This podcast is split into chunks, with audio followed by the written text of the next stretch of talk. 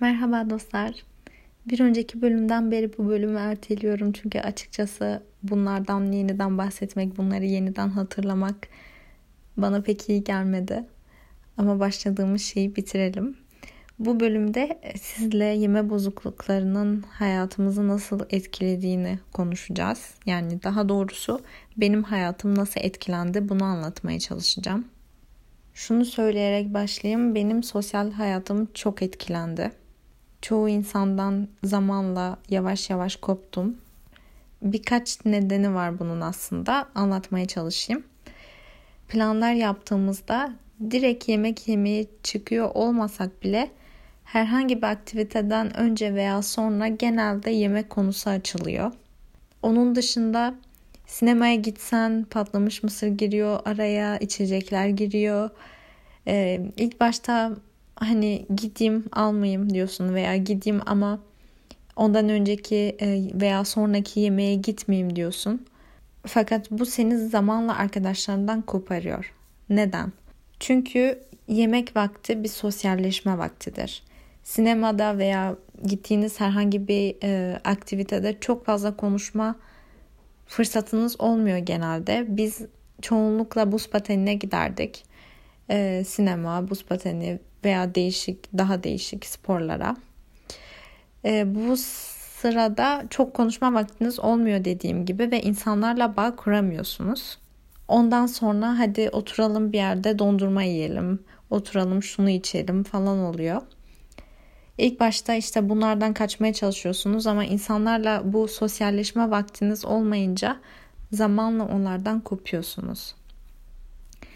Örneğin ertesi gün yeniden okula gittiğinizde ve bir önceki gün konuşulan konulardan bahsedildiğinde veya o konulara devam edildiğinde kendinizi biraz dışlanmış hissediyorsunuz. Halbuki kimsenin sizi dışladığı yok. Sadece orada olmadığınız için neler olduğunu takip edemiyorsunuz. Ve zaten siz genel olarak e, bu hastalıklardan çok yorulduğunuz için buna ayrıyeten bir efor sarf etmek istemiyorsunuz. Çünkü gerçekten aşırı yoran bir hastalık. E, ben bir gün lise 1'de sınıfa geldiğimde deftere bugün boğazım çok ağrıyor konuşamıyorum yazıp sıra arkadaşıma gösterdiğimi hatırlıyorum. Çünkü o gün konuşacak halim yoktu. Ve ben gerçekten saklamak için çok çabalıyordum. Ee, genelde çok gülümseyen insanlarla şakalaşan bir insan olduğum için moralim bozuk olduğunda insanların bunu anlamasına, anlamasından ve soru sormasından korkuyordum. O yüzden bu durumlarda kendi köşeme çekilip hiç konuşmamayı tercih ediyordum. Birçok günü hiç kimseyle konuşmadan böyle atlattım. Bazen gerçekten gitmek istediğim veya zorunlu bir etkinlik olduğunda bütün gün yemek yemeyip kendimi o etkinlikte yiyeceğim şeye hazırlardım. Ve bazen bütün gün dayanamayıp yediğimde artık oraya gidemem diye düşünürdüm. Gidersem gidersem dayanamayıp daha fazla yerim ve bu benim için çok kötü olur diye düşünüyordum. Ve son anda iptal ettiğim plan sayısı aşırı yüksektir. Böylece insanlar çoğu zaman kaba olduğumu düşünmüş olabilir. Ki haklılar da dışarıdan bakınca bu hoş bir davranış değil.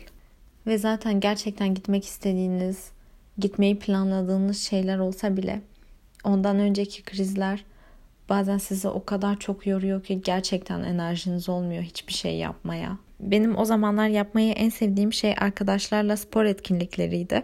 Hem dışarı çıkmış onları görmüş oluyordum.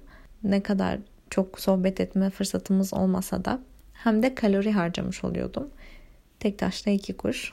Ama bu daha çok kendimden tiksinmediğim günlerdeydi. Kendimden tiksindiğim günlerde yerimden bile kalkamıyordum.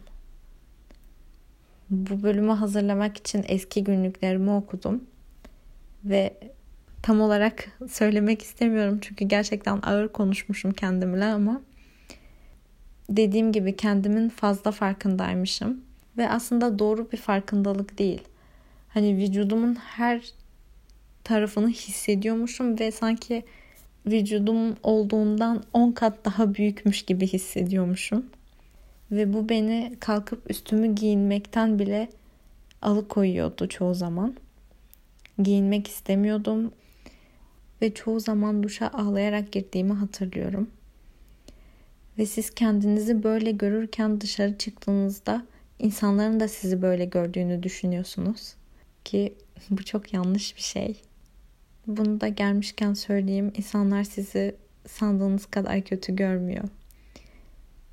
Böyle durumlarda sizi dünyada en çirkin, en kötü bulan kişi genelde kendiniz oluyorsunuz. Bir sonraki bölümde birkaç tavsiye vermeye çalışacağım için burada bir şey demeyeceğim. Burada size sadece bunu söylemek istiyorum. Size söz veriyorum bunlar geçiyor.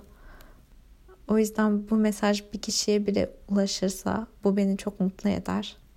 Dayanın ve her gün savaşmaya devam edin çünkü duvarın diğer tarafı gerçekten güzel.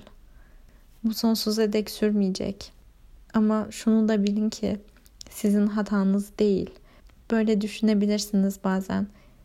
Yeterince güçlü olmadığınızı düşünebilirsiniz. Neden ben düzelemiyorum diye düşünebilirsiniz. Neden ben iyileşemiyorum diye düşünebilirsiniz. Kendiniz için yapabileceğiniz en güzel ve en verimli şey savaşmaya devam etmek. Bazı günler daha iyi savaşırsınız, bazı günler daha yavaş. Ama devam edin. Size söz veriyorum bitecek bunlar. Peki savaşmak ne demek?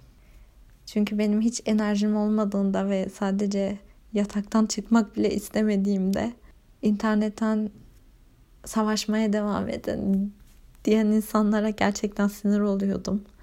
Enerjim yok. Neye, neden, nasıl savaşayım diye düşünüyordum.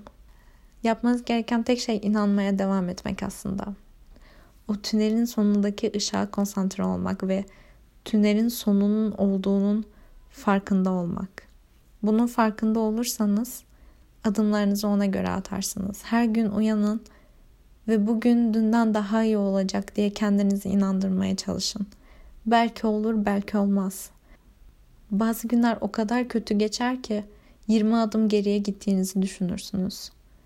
Ama o güne inanarak başladıysanız inanın bana ilerliyorsunuz demektir. Şöyle bir örnek vereyim. Sporda antrenman yapan biri her gün bir önceki günden daha iyi yapmayabilir. Ama düzenli bir şekilde o kaslarını çalıştırması uzun vadede kaslarının gelişmeye devam etmesini sağlar. Bir sonraki bölüme kadar kendinize ve çevrenize iyi bakın. Görüşmek üzere.